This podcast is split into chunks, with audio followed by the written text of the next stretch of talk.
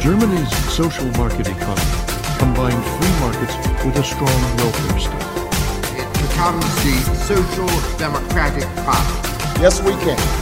Education, education, and education. Hello and welcome to the Centre Think Tanks podcast, the Centrist podcast. As always, I'm your host, Will. And in this episode, I'm delighted to be joined by Stephen Lloyd, the former Liberal Democrat MP for Eastbourne from 2010 to 2015, and again from 2017 to 2019, former Parliamentary Private Secretary to the Secretary of State for Energy and Climate Change from 20, in 2014, and the Liberal Democrat spokesperson for Work and Pensions from 2017 to 2018. Welcome to the podcast, Stephen. Good afternoon. Hello, Will. Good to be here. It's great to have you on, Stephen. Um, so, the first question that I'd like to ask is to do with some articles that um, Centre are currently running. Um, we're currently running a series of articles looking at why people consider themselves centrists. Um, why do you consider yourself one? Uh, I, I would uh, say that to me, centrism uh, also encompasses moderate. So I would mm-hmm. call myself, a, a, or would have called myself, a moderate centrist politician. The interesting thing, there was a poll recently that uh, came out, I think it was Ipsos, I can't quite remember, uh, where it asked uh, uh, the people who took the poll their views of, of certain political positions. What were people's views of left, mm-hmm. right, centre, etc.? And the interesting thing is the word centrist wasn't favoured. And I think that's probably because normal, ordinary folk don't really know what centrist means. Uh, however, what I also notice is that uh, a substantial majority of them consider themselves moderate. So, to my mind, centrist actually is uh, a, a, moderate position. Um, and what do I mean by that? I mean, if you take me as an example, I would say, uh, having been in business many years before I went in politics, I'd probably call myself right of, of centre on a mm-hmm. lot of economic issues, but left of centre and a lot of social issues. Uh, so that sort of puts me uh, broadly in, in the centre of the political spectrum, which uh, a lot of people would define moderate. Mm-hmm. Um, and I suppose a lot of that's to do with small L liberalism in the sense that uh, the small L liberal, uh, I don't think, consider themselves to be terribly tribal. What they're interested in is what works. Uh, while quite often someone on who would call themselves very much to the left persuasion uh, will never see anything good coming from right of centre, and likewise someone quite often on the right of the perspective will never see anything good coming from the left. To me, that is just crazy because it it means that tribalism and ideology uh, uh, uh, is put higher than uh, actual outcomes, uh, which to me is is just daft. And interesting enough, uh, I found that most ordinary people, I hate the word ordinary because it all sounds pejorative. I'm going to call it normal people, people yeah. not like you and me who think politics all the time, but just get on with their lives. Uh, all they're really interested in is, is what works. They're mm. much less fixed on labels than politicians are. Um, uh, and, and that actually, to me, fits what would broadly be defined as a centrist position. We're interested in what works and we're not that fast whether it comes from left, right, centre, or whatever. It's it's interesting um, your answer because it reminded me of a, a, a bit um, from the the final series of The West Wing, the debate episode between yeah. Arnold Vinnick and, and Matt Santos, when um, Arnold Vinnick uh, attacks Matt Santos for using the term progressive and you know says that um, why have you stopped calling yourselves liberal? Calling yourselves progressives now. And Matt Santos gives this rather um, impassioned defense of, of, of, of, liberalism. Do you think that sometimes um, people in particular political parties, you mentioned tribalism there, are afraid of using terms like maybe centrist or liberal because they don't want to be characterized as being similar to um, other politicians who've, who've used that label and they and they want to try and make a, a distinction between themselves and, and, and, some other politicians. I, I, think that's a very, very good point. And uh, like you, I, will I'll give a, a, puff for the West Wing. If any listeners haven't watched it, younger listeners, please do. It is outstanding writing. It is just brilliant. Um, but in a way, the challenge they have in America, because of the right wing and the Tea Party and mm. Trumpism, which is Tea Party gone on steroids, if that's possible, uh, quite a lot of folk in this country might not be aware that in America, to be called a liberal is defined as an absolute insult, mm. which is crazy. It is crazy. But believe you me, in America, for an awful lot of people, it is uh, uh, uh, as bad an insult as they can use. And I guess the point that Aaron Sorkin, who you know was the writer of, of The West Wing, the point he was trying to get over in that episode, which was brilliant, uh, was that it is seen as such an insult for the mass of people in the middle in America mm. that politicians who would really and are really small L or large L liberal shy away from having that label pinned to them because they know it is, or they fear it is fixed in the mind of so many normal, ordinary American voters as an insult, like, you know, communist in the Red Scare McCarthy era, yeah. that they fear it. Now, alongside that, you've got others who very bravely and deftly uh, and defiantly call themselves liberal all the time, which I respect, but I also know that if they're politicians, they represent very, very liberal democratic areas. Hmm. So they can afford to do that because their voters aren't normal, ordinary American voters. The, the sadness of all this is a, a, a word liberal, a political creed liberalism, which I'm very proud of, and I, I think has a tremendous uh, history and successful history since the 60s in, in America. Uh, now, politicians are frightened to say that they're liberal. So that's why they started using the word progressive. And I mm-hmm. think that's a sad thing, I really do.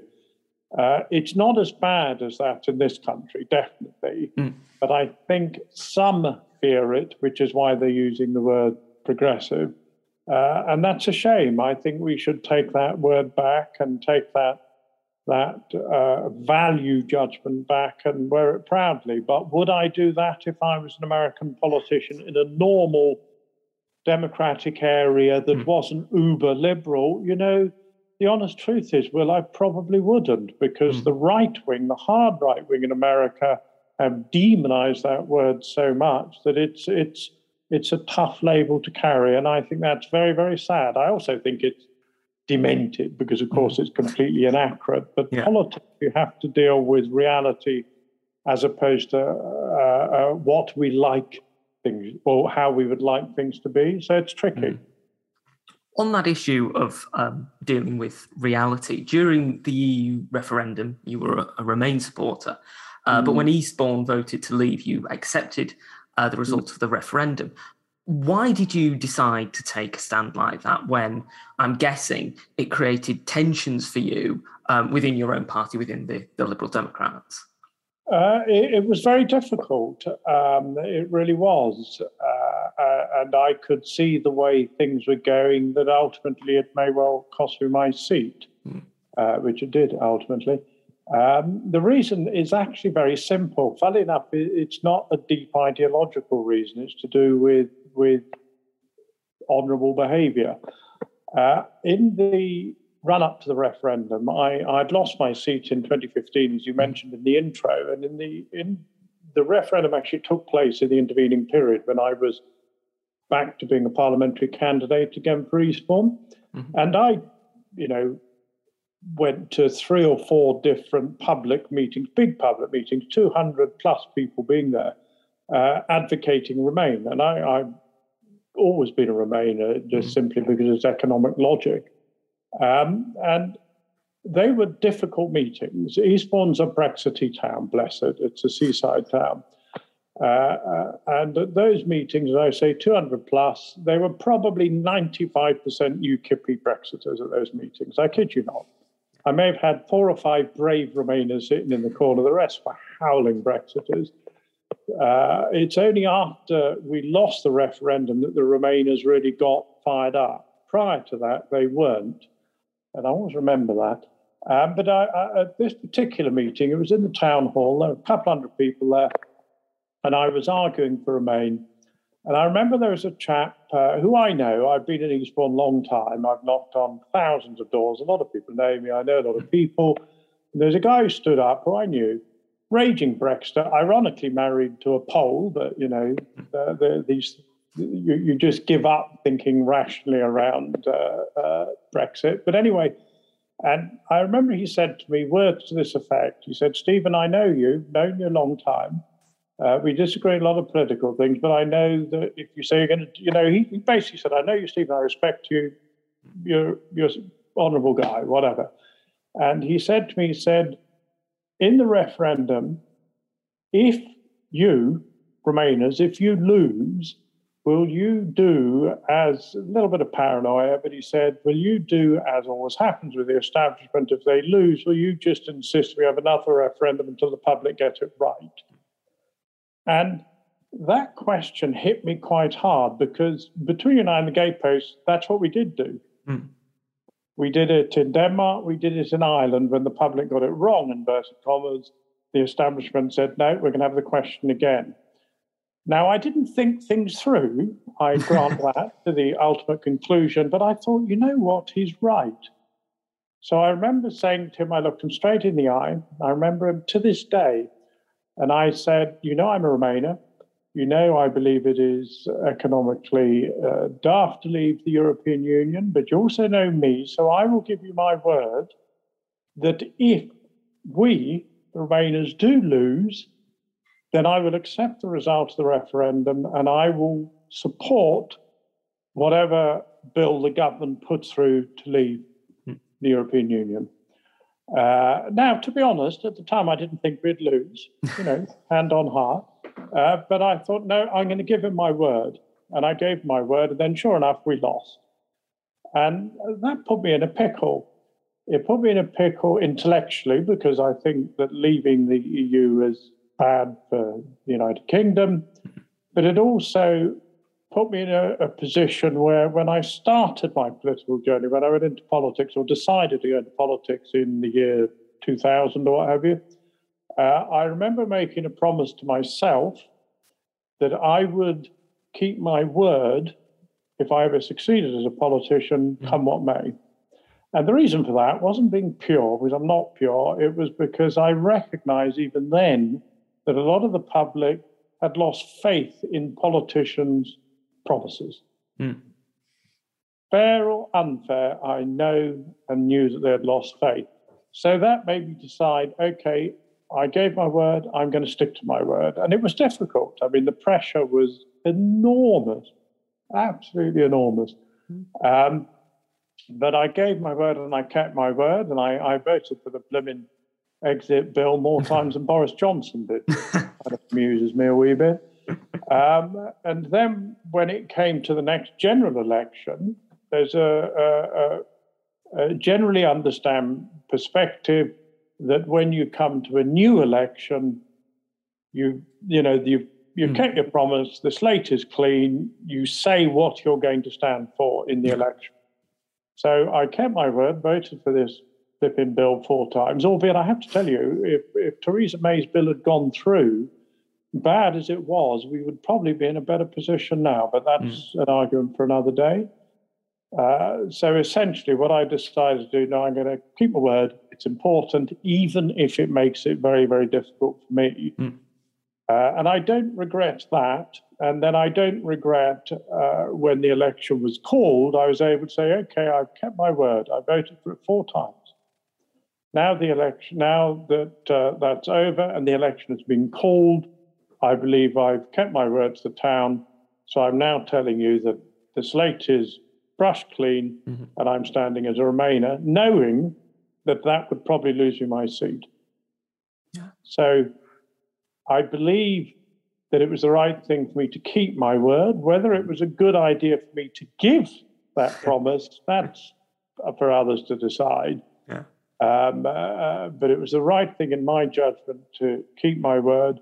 And then it was the right thing once I'd kept my word and there was a new election call for me to fight as a Remainer, even though I was between you and I, well, and anyone listening, pretty sure in a town like Eastbourne that I would lose my seat. Mm. So I sleep easy at night, but truth be told, I'm pissed off in the sense that I know that if it wasn't for Brexit, I would have won the seat. You know, yeah. but that's. I think you take your decision, you take responsibility, and I don't regret that. Mm. But I don't half regret the mess we're in now. How do you think we're going to get out of the mess that we're in now? Do you think that um, the relationship between the UK and the EU is going to eventually evolve into rejoining the EU, or do you think we're going to have some sort of like Norway arrangement, or how do you think our um, relationship with the EU is going to progress as time goes on? Well, I've retired now, so these are purely my views and not the parties. I'm still there, but I'm, I'm no longer an active politician, so this is very much my view. Uh, I'll ask you a, a, question that is partly a question, Will, and partly polemical. Uh, if you were the EU, would you have us back? so you and I know that we're a bloody nightmare. And it's the English. It's not the Welsh, the Scots, or the Irish. It's the English. Logic or illogic, we have been a pain in the backside to the EU for the last 30 years. So if I was a French politician or a German politician, and this is my view, well, not the mm-hmm. parties, I'll stress that again. If I was a French politician or a German politician or a Dutch politician who basically are very supportive of us, but if I was them and we came back, the English really came back and said, we want to join the EU, one, I would partly want to say bugger off. And the other thing I'd say, and this is where it gets tough, and I certainly believe the French would do this regretfully, I believe that the terms would be shocking mm. because we've burnt our boats. So I personally don't think for the foreseeable future they will let us back. However, because of this awful situation in Ukraine with this dictator Putin and, and what have you, clearly it has brought to the fore the importance of security issues. And UK still has, a, compared to a lot of other European countries, a very, very substantial uh, armed services. And a consequence, all this just happened in the last month or so of Ukraine, is I believe that we will continue and, in fact, grow our security uh, partnership with the EU because they need us and we need them. So I think from a security perspective, that relationship will actually grow. And I think that's a good thing, frankly. On the rest, on the logic of the economy, the logic of trade, uh, after Johnson's gone, which may be tomorrow or two years or whatever, and if the Conservative Party becomes a half pragmatic, sensible party again, which it may not, but if it does, then I, or Starmer wins, which is quite possible. Um, then I think a more serious discussion will be had along the lines of Norway or the EEA. Mm-hmm. Um, if Johnson and the hard right uh, uh, Brexiters still run the Conservative uh, or, or, are still in the government and still mm-hmm. a, it's a Conservative government, then we will just keep stumbling towards this ridiculous Liz Truss view that we're important in, in the world. And I hope that doesn't happen because that would just be terrible. So I'm reasonably hopeful if a sensible government takes over next time, perhaps Starmer or perhaps Starmer with us in a minority agreement or what have you, then I think some constructive creative thinking around some sort of Norway or Switzerland option may be on the table. I hope so for the sake of us economically. However, I think any party that advocates us rejoining the EU will get an absolute hiding outside the cities and the university mm. towns. Because one of the other things I've noticed with the opinion polls, like you will, I'm sure I follow them very closely. Mm-hmm. Yes, the majority, significant majority of people now see that Brexit isn't working. But when a question is asked, do you want to rejoin? It's still even Stevens because people have had it. Mm. Whether that's logical, fair, or right is irrelevant. Politics is about delivery. So I think there's a chance that a pragmatic trade related improvement alongside what Norway and the others have may happen with the next government unless it's the Tories again, and then we just will have to continue being idiots from the outside totally. I'd just like to um, turn now to the um, mental uh, health paper that's that Centre uh, published not too long ago. Um, you you wrote the, the foreword to that paper, to Pushkin's paper, and you subsequently um, appeared as a member of the panel on mental health, the, the, the panel that I hosted, funnily enough. Um, you mentioned in that event how loneliness affects older people. So as we come towards the end of the pandemic, well, hopefully come towards um, the end of it, how do you think we start to tackle the issue of loneliness in older people? I mean, that, that is such a good question. Uh, and I also, I mean, I thought it was an exceptional paper. I, I really did. I thought it was excellent. It also came out with an awful lot of solutions or proposals, which is very encouraging. Uh, and again, one of the things where my thinking has moved on is that post lockdown, again, looking at opinion polls, it is clear that a lot of younger people, because I think of lockdown, uh, the percentage or the numbers of younger people who also say they feel much more lonely now than they did two years ago has gone up significantly. Mm. So, uh, unbeknownst to me, because sadly I'm no longer young, uh, I wasn't really as aware as I am now how lockdown has affected the younger generation as well. It's been quite extraordinary, the, the data. So I, I think it's a big issue generally now. It's not, not just for older. But to answer your question around uh, uh older people, uh, that's always been a problem. Uh, loneliness because of isolation, if your family moves away, etc., um, or your peers start dying off, you know, mm. and it's obviously been exacerbated by by lockdown. Um, I think from the older people's perspective, I think we a lot of charities, a lot of organizations know about the issue and they know what to do, and they try their best to do it. And that is by getting uh, uh, uh, outreach services to go and see older people, to keep an eye on them, befriending services, all those sort of things. They do work. There's no two ways about it. I've seen it with my own eyes.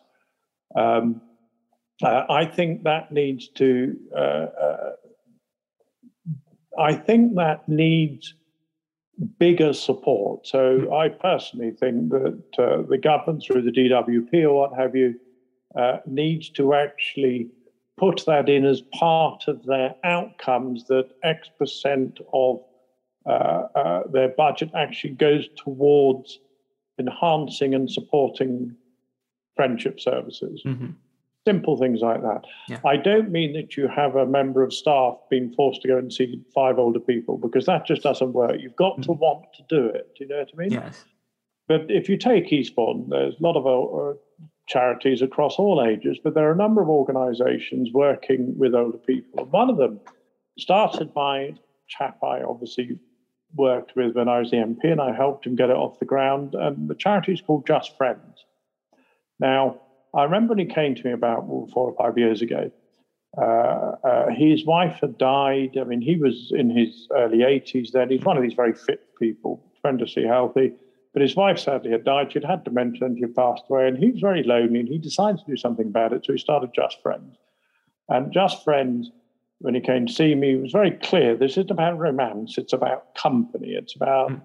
Uh, uh, uh, getting out there to older people in within and across Eastbourne, saying that you can come on a Wednesday to join everyone for a cup of tea and coffee. Events would be organised, etc. Uh, and I thought it was a great idea. I really did, and I certainly agree with them that there was a need. If you fast forward four or five years, Uh, um, he's now Just Friends now has about 500 members, which is incredible. Yeah. Um, and I've been to a number of their events, uh, uh, particularly when I was the MP, uh, and I keep in touch since because he's a you know nice chap.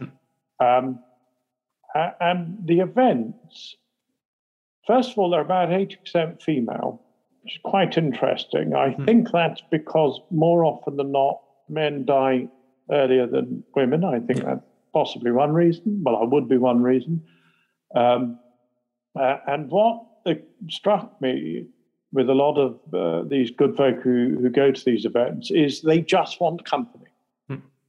It is, now I know you're young, and believe you me, you probably think sex stops at 30. It doesn't. But nonetheless, these aren't romantic things. Hmm. They're not about come to an event and meet a partner at the age of 80. Uh, it's about just company. Uh, and and if that's in Eastbourne, that must be the same across the country, you know. So that really emphasizes to me how how debilitating loneliness is. The other interesting thing about it is it's shameful. It's embarrassing to admit you're lonely because if you admit you're lonely, if you think about it, you're admitting to the public, I don't have any friends or whatever. Mm. You know, so there's a whole set of, of, of emotions around loneliness that, that I think uh, are, are very, very hard to crack. So that's why I don't think the state can fix it by social workers going in and saying, hello, dear, hello, you know, are you all right? Because that, in a way, makes you feel even smaller, mm. you know. Yeah. Uh, so I think charitable organizations, networks, outreach are the, the key certainly for older older people. Now let's look at younger. Now this this is what I was saying. It's been a real eye opener for me. Um, the lockdown seems to have exacerbated it so much. So what I would ask is perhaps a similar approach can also be done by charities or organizations beginning to think to themselves, okay, what about outreach to younger people? Mm.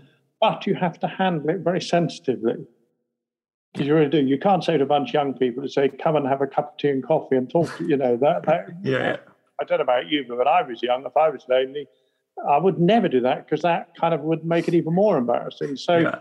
I can't design that because I'm an old fart now, you know. But uh, I certainly think that's something that younger people and perhaps the centre, our own charity, our own uh, uh, lobby group, pressure group, whatever, think tank, sorry, can put some thinking around okay, clearly this is an issue for younger people because of lockdown.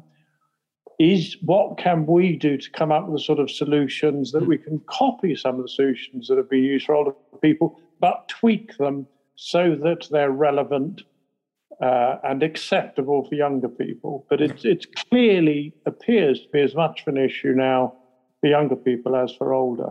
Mm, absolutely. Um, we're coming towards the end of the podcast, Stephen, and it's been fantastic to have you on. And I do have, however, one final question. Um, now, recently, only um, uh, yesterday, a couple of days ago, um, the Oscars uh, occurred. And of course, the Oscars is um, traditionally a, a, a, film event which in, involves uh, actors and directors, uh, etc., uh, receiving films. Now, I wondered if you could choose any actor, um, past or present, alive or dead, uh, to play you in a film, who would you pick to play you in a film? Wouldn't expect that question. Um, right, right, right. Okay, God, that's an interesting question, Will. Um, crumbs. Let me think. Let me think. Uh, uh, Lord. I've never even thought of that.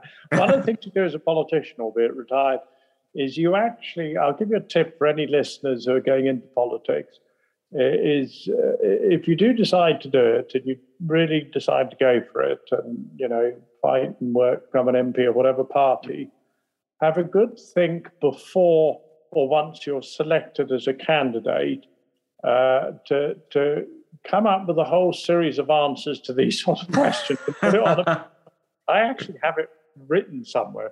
You know, what's my favorite song? What's my favorite this? But I've never thought of this one. Uh, right. Well, I'll, I'll, let. I suppose what I would say is, um, in my youth, Will, uh, before I really went into business proper, I was actually an actor. Mm-hmm. Okay. Yeah. Uh, I was an incredibly unsuccessful actor for a number of reasons. One of which I had no talent, and that tends to get in the way. Uh, I did a bit of telly and a bit of film and a bit of theatre. Uh, and I reached the point uh, uh where I, re- I mean, I was always uh, out of work or, or, out of acting work. I was a waiter, I washed dishes, I did all the things you did. Uh, and I thought to myself, Uh, or I saw quite talented people who are also out of work. And I decided that if they're out of work and I have no talent, I need to change profession. First thing. Second thing, the other reason I wasn't a good actor is I was never interested in playing someone else. Quite a lot of really good actors. I've worked with Alec Guinness, you know, top, yeah. top people. And the fascinating thing about them is quite often they were quite quiet and quite introverted. And then they would take on a role and be stunning. Hmm. And I thought that was really interesting. Uh, this is all when I was in my mid 20s, and I thought about it more and more. And then I realized that the other reason, other than the lack of talent, I wasn't a good actor, was that I'm comfortable in my own skin and I like playing me. Mm-hmm. so, I mean, another way of putting it yeah. is I'm an egotist, but well, you're far too polite to say that. Anyway, fast forward 30 years or 25 years when I then go into frontline politics. And I discovered, because I like playing me, that I was totally comfortable at talking to anyone and talking to a crowd of 500 and being the centre of attention because mm. I like playing me. Yeah. So sadly, because you didn't ask who my favourite actor or actress is, which I could tell you, you asked who would play me. So I suppose the best person to play me, if there's ever a film about me, is me. Sorry, man. That's the truth. no, no, I, th- I think I think that's a that's a that's a great answer. It's certainly it's certainly not the one I was expecting though. All right, there you go. Uh, thank you very much for coming on the podcast, Stephen. If people want to find out um, more about you or, or, follow what you're getting up to, uh, where should they go to to find out go more my, about you? Go to my Facebook. Uh, I, I, I you can pass a message on to Torrid. Unfortunately, I've been locked out of my Twitter. Uh, so apologies if he's DM'd me and I haven't responded. I, I, I, I was hacked, and I personally think I was hacked by one of these blooming Russian bots because I was putting up a lot of pro Ukraine stuff. Mm. And cutting long story short, I locked out of Twitter and I can't remember what my password is. They didn't let me in. So forget my Twitter handle. I've started a new one, but it's only got mm. five followers. I'm yeah. not not interested. My Facebook is 17,000 followers, 15,000 from Eastbourne. Uh, follow me on Facebook if you're interested in, in what I'm still up to, because I'm still very involved in the community and I'm mm-hmm. very fond of my town, even if they were terribly Brexitish. I'm very fond of my town. Um, uh, uh, and so that's where, uh, if anyone wants to see what I still get up to, then that's that's the answer. Excellent. Well, thank you once again for coming on the podcast, Stephen. Thank you, Will.